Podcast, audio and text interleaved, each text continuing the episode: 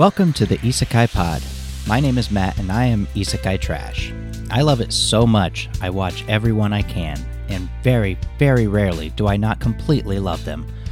So come along, let me share my overflowing love for the fantastic, the wonderful, the truly impossible Isekai genre.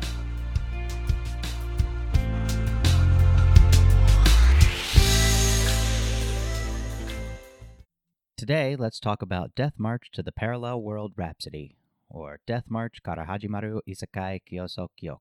It's an anime made by Silverlink slash Connect and licensed by Funimation and Crunchyroll from January 11th, 2018 to March 29th, 2018, 12 episodes. The source material for the anime is a novel slash light novel series by Hiro Ainana. Main characters Ichiro Suzuki, who is not known as Ichiro Suzuki the rest of the story, aside from that, just that first opening of the episode, because he becomes Sato Pendragon, his testing character that he uses in games. But anyway, he's a 29 year old game programmer who is fixing bugs in a game that his company is about to put out. Uh, the term Death March here comes from uh, being on a deadline and having to just push through with no sleep. So these guys, they program, they code, they work and work and work, and they got a deadline, so they just got to push through and get there. And they end up, you know, exhausting themselves and stuff. So he gets worn out one night and decides to take a nap while working at his desk. He wakes up in a parallel world that resembles some of the games he was working on. And like I said, he is now his test character, Sato Pendragon, which we just know him as Sato the rest of the game because he introduces himself to the other players in the game, the uh, characters in the game, I should say, as Sato. So, I mean, forget that his last name is Pendragon. Who cares? It's inconsequential. All right. And then there's uh, Zena Marientail, a 17 year old soldier who uses magic. Um, Sato runs into her after defeating a horde of lizardmen when he first gets there. And uh, the, defeating that horde of lizardmen, uh, it, it, it raises his level. We'll talk about that later. Uh, he rescues her from danger. She's fighting some sort of, you know, dragon or some sort of flying thing, whatever. and she's falling through the air, and he uses some of his skills to jump and like catch her. And you know, she's, you know, she gets, she takes a liking to him. You know, she's, you know, she's proper, but um, not not standoffish, not tsundere or whatever. But she's, you know, she's like, oh, you know, he saved me. That's what a nice guy. Um, next we've got uh, the the rest of the main characters are basically his slaves and then it, that'll become it'll become clear what's going on here. They're not you know not really slaves. He's saving them from being bad people slaves by buying them. Whatever.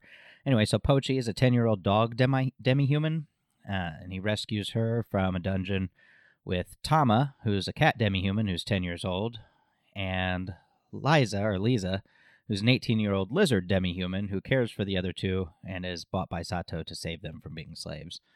Um, Arisa is an, another slave girl, full human though. She's 11 years old. Um, that Sato meets soon after the others and decides to buy her and her friend Lulu, who's a 14 year old human slave whose great grandfather was Japanese somehow, and so she appears Japanese, which Sato, you know, sees as beautiful because he's Japanese. But in this world, apparently those features are considered ugly. So she has been denigrated her, you know, entire short life as a slave. The people are like, that one's ugly, gross. Why would anybody want that? Um, you know, and slaves in this world are treated as you would imagine slaves are treated. So not good. So the story: when Sato kills this horde of lizard men in the very in the very opening um, episode, his level jumps from one to three hundred and ten because he killed a bunch of them using a special skill that he had programmed into the game to give to new players so that they didn't, you know, immediately become uh, disinterested in the game. They had something that they could use to get past the tutorial or whatever. Um, but you also had the option not to use it. So, like, hardcore players would love that they could not use it and they would get something for not using it.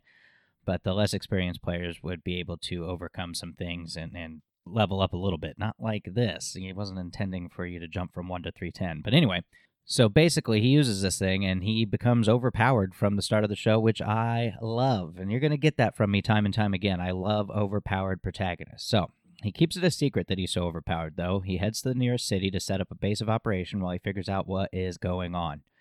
Uh, Zena shows him around the city as a token of her appreciation for his help previously. She's, you know, remember he saved her from, you know, some danger she was in, flying beast, whatever. Um, and she wants to repay him, so she takes him around the city, shows him the market and this and that. Uh, they find themselves in a dangerous labyrinth, And uh, Sato helps get them out while trying to keep his abilities a secret. So he's just kind of like, oh, do, do, do, do, do. Um, this is where he acquires the first three slaves, Pochi, Tama, and Lisa. Uh, he's the one who gives them those names because slaves don't need names apparently in this world. So, you know, uh, he gives them super non creative names. Good times. Um, after escaping the labyrinth, the slave trader convinces Sato to also take Arisa and Lulu. Sato notices something and says something in Japanese, whereupon he notices that Arisa understands, so he decides to acquire those two. He's like, Why does she know Japanese?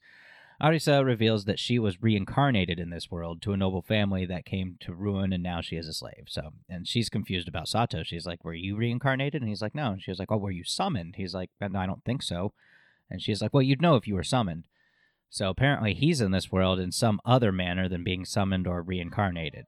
Sato, now taking care of five girls slash slaves, uh, decides he must find a bigger and more permanent lodging situation, but is interrupted by the city coming under attack by giant insects. They gather and help defeat the insects. They meet an elf girl who is in danger, so they agree to help return her to her village. She's some sort of elf princess or something. Um, in the process, they learn to camp outdoors on the journey to the village. The elf girl, whose name is Mia, gets kidnapped by this sort of like uh, elder lich dude who is super powerful. So Sato goes to rescue her and, you know, easily makes his way through the tower where she is being held. Uh, he faces off against the undead king and bests him. Uh, we learn about why the undead is undead in that whole story, which, you know, okay. The whole time this is all happening, Sato, the, the whole, like, the whole anime while the whole anime is going on, Sato is acquiring new skills and titles all the time. They're always appearing on the screen. Like just basically anything he does, like if he, you know, buys, you know, buys lodging, he gets a title and skill. It's weird. He gets a ton of titles and skill. He really needs to fix this game if it's his game. Um, they continue their journey to take Mia home.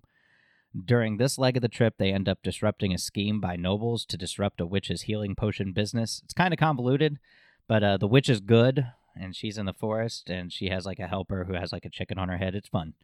Um, but some nobles are up to no good. So Sato puts them in their place and helps out the witch and whatnot. And it's all it's all very interesting the way he does it, and like very he's very careful about not interfering too much, not beating people up and stuff like that. Uh, but that's basically where the story ends. Like so, as I was going back through this, I was like, I realized that in the twelve episodes, I really enjoyed the anime. I've watched it like three times. I like it. Um, but not a lot happens in it. If you if you just go back over like synopsis of episodes, you're like, wow, like nothing is really.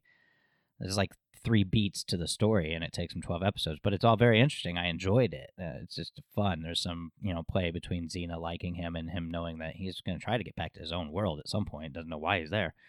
So, and that's always like a common theme is that people are like falling in love, but you know they know they're not there forever.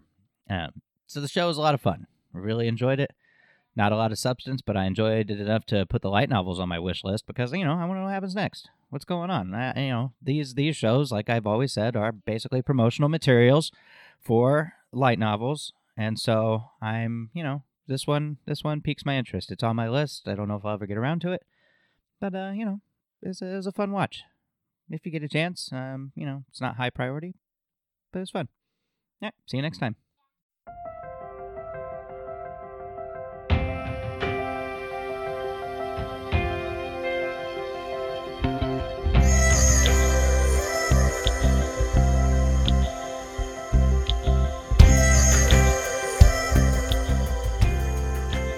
Thank you for joining me on this episode of the Isekai Pod.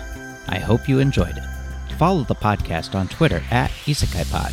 Find us online at isekai-pod.com and subscribe to the podcast on Apple Podcasts, Google Podcasts, Spotify, Stitcher, or wherever you get your podcast. You'll hear from me again real soon, unless you get trapped in a parallel world. Sayonara.